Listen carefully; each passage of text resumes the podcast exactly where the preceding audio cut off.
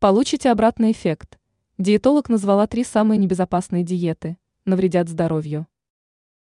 Порой в борьбе с лишними килограммами люди прибегают к различным диетам. Однако важно помнить о том, что некоторые диеты могут быть небезопасны и приведут лишь к обратному эффекту. Подробностями, как передает доктор Питер, поделилась диетолог Виктория Гончар. Отмечается, что одной из ошибок худеющих является в таком случае экстремальное сокращение калорий. В частности, это касается различных низкокалорийных и монодиет. Однако, если потреблять меньше калорий, нежели требуется для основного обмена веществ, то организм может столкнуться с серьезным стрессом. При этом голодание в таком случае может привести к различным неприятным последствиям в виде снижения жизненного тонуса, перепадов настроения и нарушения сна.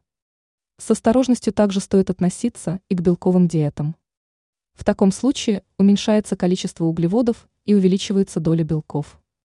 Но такая диета может привести к разным нарушениям в функционировании организма.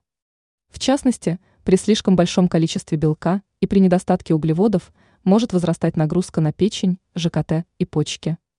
Помимо этого, в этой ситуации могут возникать и различные нарушения со стороны кишечника. Также важно помнить о том, что у отказа от продуктов животного происхождения могут быть определенные последствия. В данной ситуации можно столкнуться с нехваткой аминокислот и белка, которые играют немаловажную роль в выработке гормонов, строительстве клеток и в функционировании иммунной системы. Ранее мы писали о том, какие продукты мешают получить плоский живот.